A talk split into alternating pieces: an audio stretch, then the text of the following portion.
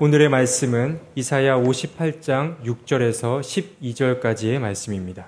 내가 기뻐하는 금식은 부당한 결박을 풀어주는 것, 멍에의 줄을 끌어주는 것, 압제받는 사람을 놓아주는 것, 모든 멍에를 꺾어버리는 것, 바로 이런 것들이 아니냐. 또한 굶주린 사람에게 너의 먹거리를 나누어 주는 것, 떠도는 불쌍한 사람을 집에 맞아들이는 것이 아니겠느냐. 헐벗은 사람을 보았을 때에 그에게 옷을 입혀주는 것, 너의 고륙을 피하여 숨지 않는 것이 아니겠느냐. 그리하면 내 빛이 새벽 햇살처럼 비칠 것이며 내 상처가 빨리 나을 것이다. 내 의를 드러내실 분이 내 앞에 가실 것이며 주님의 영광이 내 뒤에서 호위할 것이다. 그때 내가 주님을 부르면 주님께서 응답하실 것이다. 내가 부르짖을 때에 주님께서 내가 여기에 있다 하고 대답하실 것이다. 내가 너희 나라에서 무거운 멍에와 온갖 폭력과 폭언을 없애버린다면 내가 너의 정성을 굶주린 사람에게 쏟으며 불쌍한 자의 소원을 충족시켜주면 너의 빛이 어둠 가운데서 나타나며 캄캄한 밤이 오히려 대낮같이 될 것이다. 주님께서 너를 늘 인도하시고 메마른 곳에서도 너의 영혼을 충족시켜 주시며 너희 뼈마디에 원기를 주실 것이다. 너는 마치 물된 동산처럼 되고 물이 끊어지지 않는 샘처럼 될 것이다. 너희 백성은 해묵은 폐허에서 성읍을 재건하며 대대로 버려두었던 기초를 다시 쌓을 것이다. 사람들은 너를 두고 갈라진 벽을 고친 왕, 길거리를 고쳐 사람이 살 수. 안녕하세요. 안녕. 아, 아. 안녕하세요. 볼륨을 좀 더 높여주시. 예. 반갑습니다. 음, 좋으신 주님께서 주시는 시원한 가을 바람 같은 은혜와 파란 하늘 같은 새로움이 여러분 모두에게 함께 하시기를 바랍니다. 그리고 링링과 타파, 연이은 태풍으로 큰 피해를 보고 망연자실에 있는 농어민들과 이번 아프리카 돼지 열병으로 어려움을 겪고 있는 축산 농가 위에도 주님의 위로가 함께 하시기를 빕니다. 9월과 10월은 한국 개신교 교단별 총회가 열리는 달입니다. 언젠가부터 가을은 긴장의 계절이 되었습니다. 각 총회가 또 어떤 충격적인 결정을 하게 될까 하는 걱정이 앞서기 때문입니다. 이번에도 각 총회에서 들려온 소식은 암담하기 그지없습니다. 어느 교단은 카톨릭을 이단으로 정죄해야 하느냐, 이교로 정의해야 하느냐를 두고 크게 논쟁을 벌였습니다. 한 회원은 카톨릭을 이단으로 정죄해야 하는 이유를 강변하면서 프란체스코 교황이 예수를 부인했다라고 말했습니다. 다 아시다시피 이는 전혀 근거가 없는 말이며 사실이 아닙니다. 또 장로교 통합총회는 이미 불법으로 판명된 명성교회 세습을 합법화했습니다. 총회 수습 전권위원장 목사가 연단에서 마이크를 잡고 발언했습니다. 저는 영적으로 무서운 것을 보았습니다. 흑암의 권세가 우리가 서로 싸우고 있는 동안에 어부지리 고사처럼 우리를 조개와 새처럼 집어담는 환상을 보았습니다. 그 목사는 이 사태를 여기서 끝내야 한다며 일부 회원들의 반대에도 불구하고 김사마 목사에게 마이크를 넘겼습니다. 김사마 목사는 잘 봐달라는 부탁을 하는 중에 이런 말을 했습니다. 합동 측에서는 없는 법도 만들어서 사랑의 교회를 살리고 오정현 목사님을 살려주셨습니다. 잘 품어주십시오. 이는 자신들의 불법을 합법화할 수 있는 불법을 저질러 달라는 청탁의 다름 아니었습니다. 통합총회는 그 불법에 대한 청탁을 받아들였습니다. 지금 한국 개신교의 상황은 그들의 말 그대로 흑암의 권세가 가득합니다. 교계의 상황만 그런 것이 아닙니다. 우리나라의 정치적 상황도 어둡습니다. 한 달 이상 지속되고 있는 검찰과 법무부 장관의 대립은 한국 사회의 어두운 그늘을 드리우고 있습니다. 어두운 그늘을 뒤었다기보다는 혼돈의 소용돌이를 만들었다고 말하는 것이 더 맞을지도 모릅니다. 당신이 불법을 저질렀다. 아니다. 사실이 아니다. 라는 주장이 담긴 뉴스가 하루에도 몇 건씩 매일 계속해서 쏟아져 나오고 있습니다. 우리가 감당하기 어려울 정도입니다. 어디를 가나 사람들은 그 이야기입니다. 어느 뉴스를 보아도 그 이야기입니다. 어느 신문을 보아도 그 이야기입니다. 한일 갈등 문제, 북한 문제, 아프리카 돼지열병 문제 등 직면한 과제가 산적해 있지만 그 어떤 것도 중심 주제가 되고 있지 못합니다. 이제 형국은 검찰총장이나 법무부 장관이나 어느 한쪽이 물러나거나 양쪽이 물러나기 전에는 끝나지 않을 형국이 되어버렸습니다. 제일 걱정되는 것은 수많은 희생을 치르면서 민주사회를 이루기 위해 여기까지 왔는데 이 일로 뒤로 퇴보하게 되는 것은 아닌가 하는 것과 이런 혼란과 혼돈의 시간이 앞으로 오래 지속되는 것은 아닌가 하는 것입니다. 부디 우리 사회가 이번 몸살을 통해서 진정한 개혁과 올바른 변화를 이루어낼 수 있기를 바랄 뿐입니다. 우리의 자연 환경에 대한 전망도 안타깝지만 그리 밝지 않습니다. 지난 주간 뉴욕에서 유엔 기후행동 정상회의가 열렸습니다. 각국의 정상들이 모여 자꾸 기온이 올라가고 있는 지구의 문제를 해결하기 위해 머리를 맞댔습니다. 지구의 온도는 산업화가 이루어지기 전인 1900년대 초반에 비해 1.1도가 올라갔습니다. 기온이 올라가며 여러 이상한 기후가 생기고 있지만 그 중에 심각한 게 빙하가 녹고 있다는 사실입니다. 지난 주일 22일에 스위스 알프스 산맥에서는 빙하 장례식이 치러졌습니다. 빙하 장례식 생소하지요? 해발고도 2,700m에 있던 피졸 빙하가 여름에도 한 번도 녹지 않고 있던 만년설로 남아있던 빙하가 완전히 녹아 없어진 겁니다. 극지방의 빙하들도 앞다투어 녹고 있습니다. 빙하가 녹으면서 해수면이 올라가고 있습니다. 남태평양 한가운데 위치한 섬나라인 투발루는 국토가 바다에 잠기면서 국민들이 순차적으로 뉴질랜드로 이주를 하고 있습니다.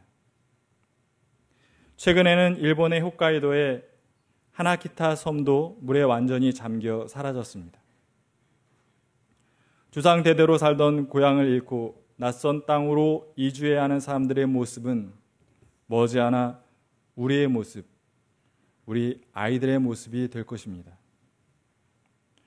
유엔 정상회의에서 많은 이야기가 오갔지만 지구 온난화의 주범인 석탄 발전을 줄일 수 있는 실효성 있는 결정을 내리지는 못했습니다. 온실가스를 다량으로 배출하고 있는 나라들이 이 운동에 참여하고 있지 않기 때문입니다. 우리나라의 온실가스 배출량도 해마다 지속적으로 증가하고 있습니다. 지금 우리를 둘러싸고 있는 자연 환경, 정치 사회 환경, 종교 문화적 환경의 상황이 좋지 않습니다. 하나님께서 천지, 천지를 창조하시기 이전의 상태를 창세기 1장 2절은 이렇게 기록하고 있습니다. 땅이 혼돈하고 공허하며 어둠이 깊음 위에 있었다. 혼돈과 공허와 어둠은 창조 이전의 우주 상태만을 일컫는 말이 아닙니다. 하나님의 뜻에서 벗어난 인류의 상태를 나타낸 말임을 우리는 기억해야 합니다. 오늘의 성경 본문은 유대인이 70년 동안의 바빌론 포로기를 마치고 고향 땅 예루살렘으로 돌아왔을 때 소위 기환기 라고 부르는 시대가 배경입니다. 이때 예루살렘에서 활동했던 예언자가 제3 이사야입니다. 저 개인적으로 제일 좋아하는 예언자인데요.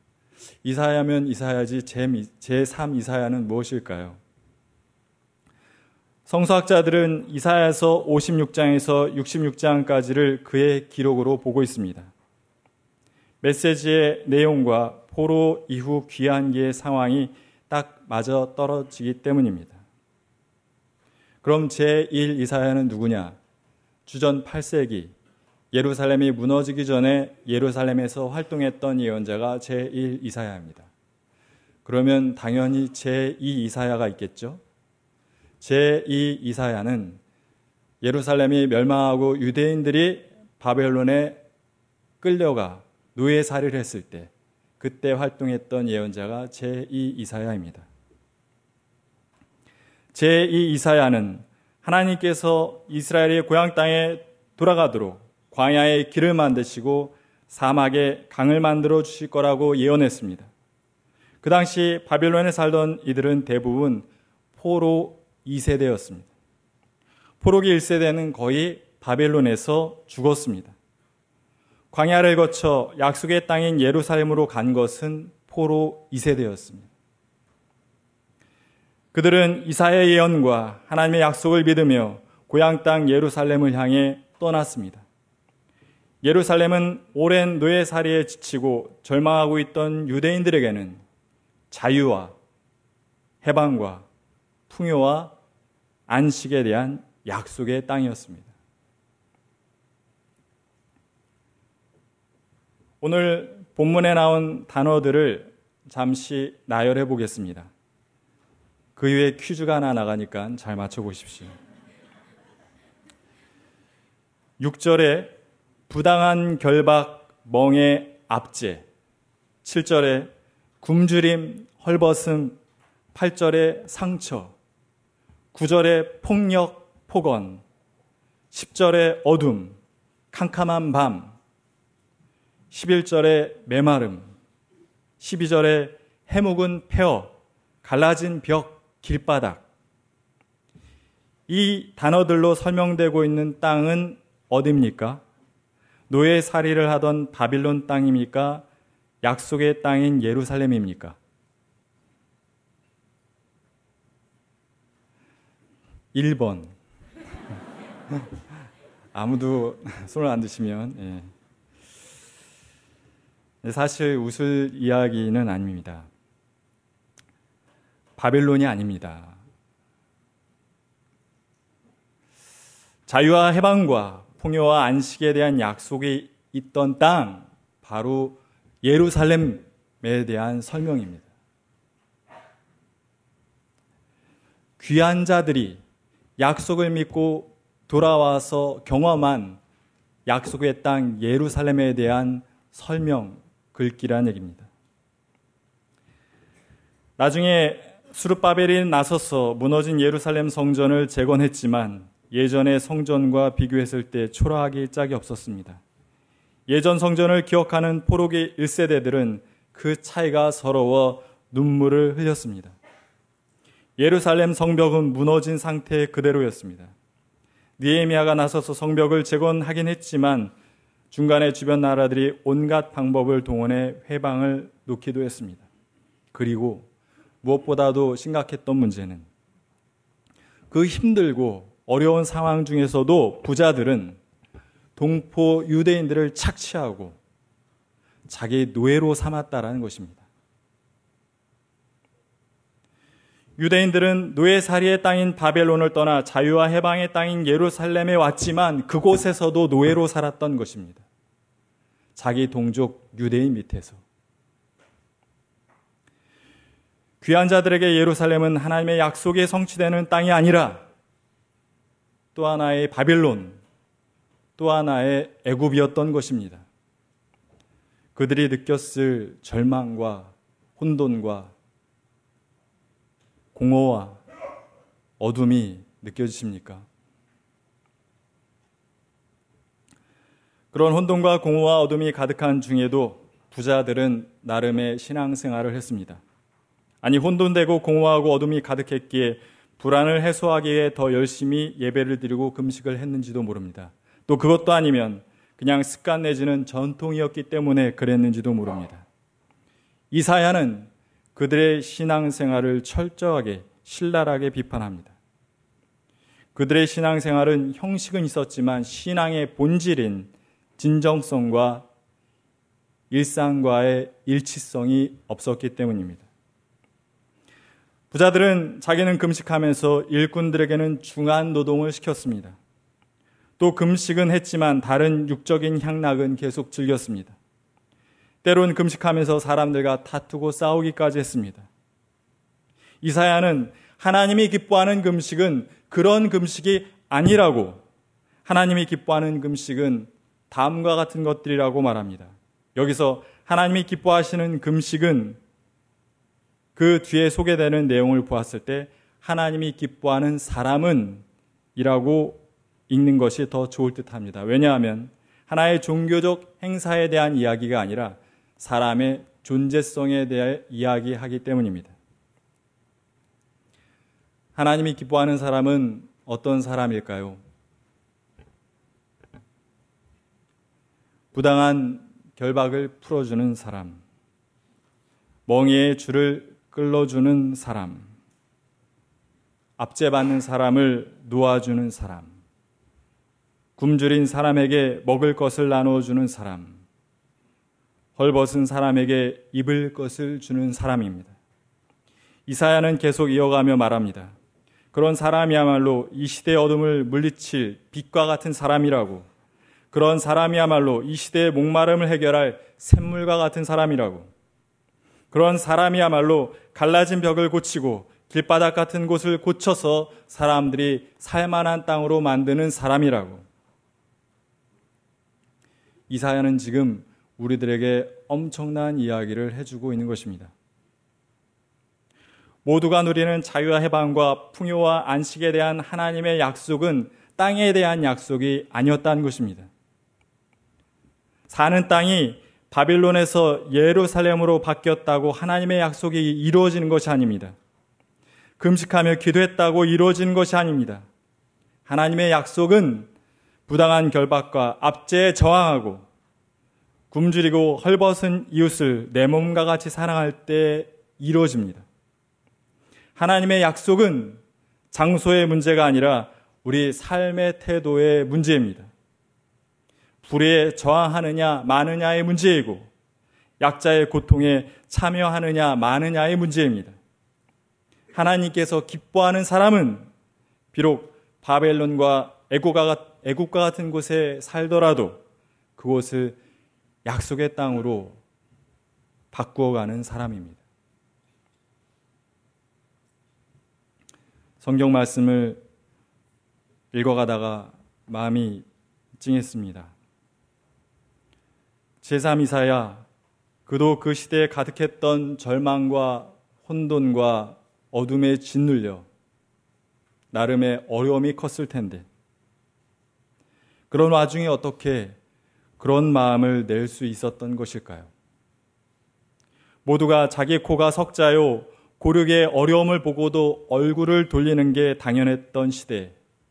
그러한 시절에 제3이사야는 부당하게 결박당하고 멍에 메어지고 압제당하는 이의 사슬을 끊어줘야 한다는 생각을 줄인 자에게 먹을 것을 나눠주고 헐벗은 자에게 옷을 벗어줘야 한다는 생각을 불쌍한 사람을 자기 집으로 들여야 한다는 생각을 그리고 그런 것들이 그 어떤 종교적 행사보다 중요한 일이라는 생각을 어떻게 할 수 있었던 것일까요?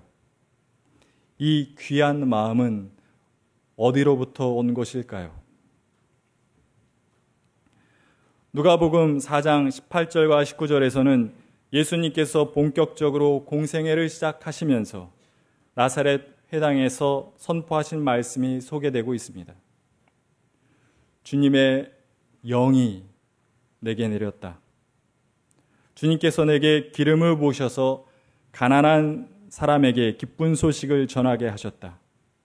주님께서 나를 보내셔서 포로된 사람들에게 해방을 선포하고 눈먼 사람들에게 눈뜸을 선포하고 억눌린 사람들을 풀어주고 주님의 은혜의 해를 선포하게 하셨다.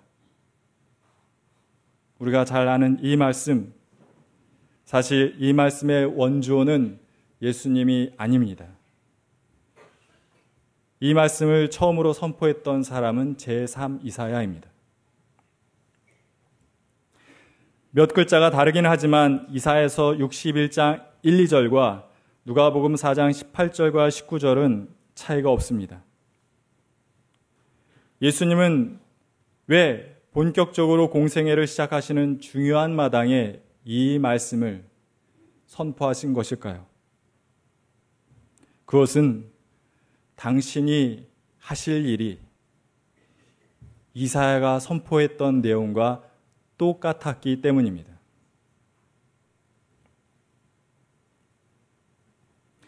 하나님의 뜻을 떠나 혼돈과 공허와 어둠을 자초하는 인간을 하나님은 불쌍히 여기시고 당신의 성령을 보내주십니다. 성령이 임한 사람은 시대와 장소를 불문하고 같은 일을 합니다. 혼돈 속에 질서를 만들고 공허 속에 의미를 만들고 어둠 속에 빛을 만듭니다. 그것은 일종의 재창조입니다. 그들은 그저 막연히 어디선가 자유와 해방과 평화와 안식이 저절로 찾아오기를 기다리지 않습니다. 혼돈과 공허와 어둠의 땅이 저절로 약속의 땅이 되기를 기다리지 않습니다. 나부터 불의에 저항하고 약자의 고통에 참여하며 지금 살고 있는 이 바벨론 땅, 이 애굽의 땅을 약속의 땅으로 재창조해 나갑니다. 그레타 툰베리 사람 이름일까요? 사람 이름 맞습니다. 16살 스웨덴 소녀입니다. 툰베리는 그 무섭다는 중이 나이에 15살에 환경운동가가 되었습니다. 평균 기온이 17도에서 20도 사이였던 스웨덴이 2018년 여름에는 34도까지 올라갔습니다. 그 이후 툰베리는 매주 금요일 학교에 가지 않고 스웨덴 국회로 갔습니다. 가서 지구 온난화를 막을 수 있는 법을 입법하라며 1인 시위를 했습니다. 15살 친구가. 여러분은 당신의 자녀를 사랑한다고 말하지만 실은 그 아이들의 눈앞에 있는 미래를 빼앗고 있다라며 외쳤습니다. 150여 개 나라의 젊은이들이 이에 공감했고 지난달에는 세계 곳곳에서 400만 명이 거리와 광장에 나와 국제사회는 기후 문제를 해결하라며 시위를 벌였습니다.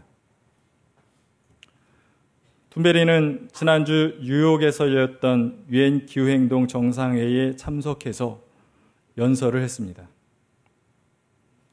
분노와 슬픔이 배어든 목소리로 말했습니다. 여러분은 헛된 말로 저의 꿈과 어린 시절을 빼앗았습니다. 사람들이 고통받고 있습니다. 죽어가고 있습니다. 생태계 전체가 무너져 내리고 있습니다. 우리는 대멸종이 시작되는 지점에 있습니다. 그런데 여러분이 하고 있는 이야기는 돈과 끝없는 경제 성장의 신화에 대한 것 뿐입니다. 도대체 어떻게 그럴 수가 있습니까? 그러한 말을 하는 툰베리는 제 눈엔 주님의 영이 임한 사람처럼 이 시대에 하나님께서 보내주신 예언자처럼 보였습니다. 툰베리는 인간의 탐욕으로 죽어가고 있는 생명들과 가난한 사람들의 아픔을 자신의 아픔으로 받아들였습니다. 짐짓 그러는 것이 아니라 진정으로 그리고 돈과 경제 성장에 눈이 멀어 지구의 파국을 못 보고 있는 세계 정상들의 부정의함을 꾸짖었습니다. 툰베리는 말만 그럴싸하게 하는 10대 연사가 아닙니다. 툰베리는 미국에서 열리는 유엔 기후회의에 참석하기 위해서 영국에서부터 2주간에 걸쳐 요트를 타고 미국에 갔습니다. 왜 그랬을까요? 비행기를 타지 않고 바람을 이용해 항해하는 배를 타고 간 이유는 비행기가 내뿜는 항공유 쓰는 그 항공유로 말미암은 이산화탄소가 대기를 크게 오염시키기 때문입니다. 그리고 툰베리는 죽을 때까지 새 옷을 사 입지 않겠다고 선언했습니다. 한참 꾸미고 살 16살 친구가. 과소비 문화가 지구 환경을 파괴하는 주범 중의 하나이기 때문입니다. 예수님께서는 하나님의 백성들이 제 소리를 내지 못할 때, 침묵할 때 돌들이 일어나 소리칠 것이라고 하셨는데, 둠베리는 작지만 아주 단단한 돌이 되어 우리 가슴에 날아와 박혔습니다. 우리 주변에는 혼돈과 공허와 어둠을 만드는 이들이 있습니다. 분명히 있습니다. 그들이 힘과 권력을 가지고 이 사회의 혼돈을 만들어 내는 이유는 그것이 그들에게 득이 되기 때문입니다. 그 혼돈 속에서 자리가 보존되고 권력이 유지되기 때문입니다. 그들이 진리와 비진리를 착종시켜 만든 혼란은 이내 사회의 중요한 가치들을 공허하게 만듭니다. 힘들게 지켜온 가치들을 일거에 무너뜨립니다. 그리고 그런 무너짐은 금방 어둠이 되어 이 사회 곳곳에 내려앉습니다. 그러나 거기까지입니다. 하나님이 일어나십니다. 하나님이 반드시 일어나십니다. 하나님은 혼돈과 공허와 흑암 속에서 신음하는 당신의 백성을 외면하지 않으십니다. 하나님은 혼돈을 만들어낸 자가 버린 모퉁이 돌 같은 이들 속에 당신의 영을 불어넣으셔서 이 세상을 새롭게 창조해 가십니다. 하나님은 역사 속에서 늘 그렇게 일해 오셨습니다. 그 하나님이 우리의 희망입니다. 히브리인들이 애굽을 나와 홍해 앞에 섰습니다. 뒤에는 애굽의 군대가 쫓아오고 있습니다. 그때 홍해가 갈라졌는데 모세가 홍해야 갈라져라 외쳤을 때 갈라진 것이 아니었, 아니었답니다. 모두가 그 소리를 듣고 멀뚱히 서 있기만 했는데 한 소녀가 모세의 말을 듣고 홍해에 발을 들여 놓았을 때 그때 갈라졌답니다. 전설 따라 삼천리 같은 이야기지만 우리들에게 많은 걸 생각하게 만들어줍니다. 하나님은 당신의 마음을 자기의 마음으로 품고 약속의 땅을 향해 한 발을 내딛는 자를 통해 일하십니다. 곳곳에서 하나님의 창조 질서와 공의와 정의가 무너지면서 혼돈과 공허와 어둠이 일어나고 있습니다. 그러나 절망하거나 주눅들거나 무서워하거나 지쳐 뒤로 물러서지 맙시다. 맞섭시다. 우리가 그에 맞설 때 하나님도 우리와 함께 맞서실 것입니다. 그리고 우리를 통해 이 세상을 새롭게 창조해 나가실 것입니다. 그 믿음을 가지고 하루하루 한 발 한발 앞으로 나아가는 청파 신앙 공동체가 될 수 있길 주님의 이름으로 기원합니다. 기도하겠습니다. 하나님, 세계와 이 사회와 우리의 마음속 구석구석에 가득 찬 혼돈과 공허와 어둠을 봅니다. 우리가 만들었습니다. 하나님의 말씀을 벗어나서 우리 욕망의 황금 송아지를 하나님이라 이름하며 우리가 만들었습니다. 하나님이 주신 귀한 약속의 땅을 노예살이의 땅으로 만들어 버렸습니다. 주님, 우리를 불쌍히 여겨 주십시오. 이사야가 그랬던 것처럼 예수 그리스도께서 그러셨던 것처럼 하나님의 영을 받은 이들이 늘 그랬던 것처럼 하나님의 마음을 우리의 마음으로 삼고 살게 해 주십시오. 어려운 일을 마치 하나님 돌보듯 돌보게 하시고 불의를 행하는 자에 대해서는 당당히 맞서게 해 주십시오. 하여 우리가 사는 지금 이곳을 약속의 땅으로 만들게 해 주십시오. 주님, 부족한 우리이지만 함께 뭉쳐 시대의 어둠을 물리칠 빛이 되게 하시고 함께 뭉쳐 시대의 목마름을 해결할 샘물이 되게 하시고 함께 뭉쳐 무너진 사회를 다시 세워 사람이 살만한 세상을 이루게 해 주십시오. 예수님의 이름으로 기도드립니다. 수 있도록 한 왕이라고 부를 것이다. 이는 하나님의 말씀입니다.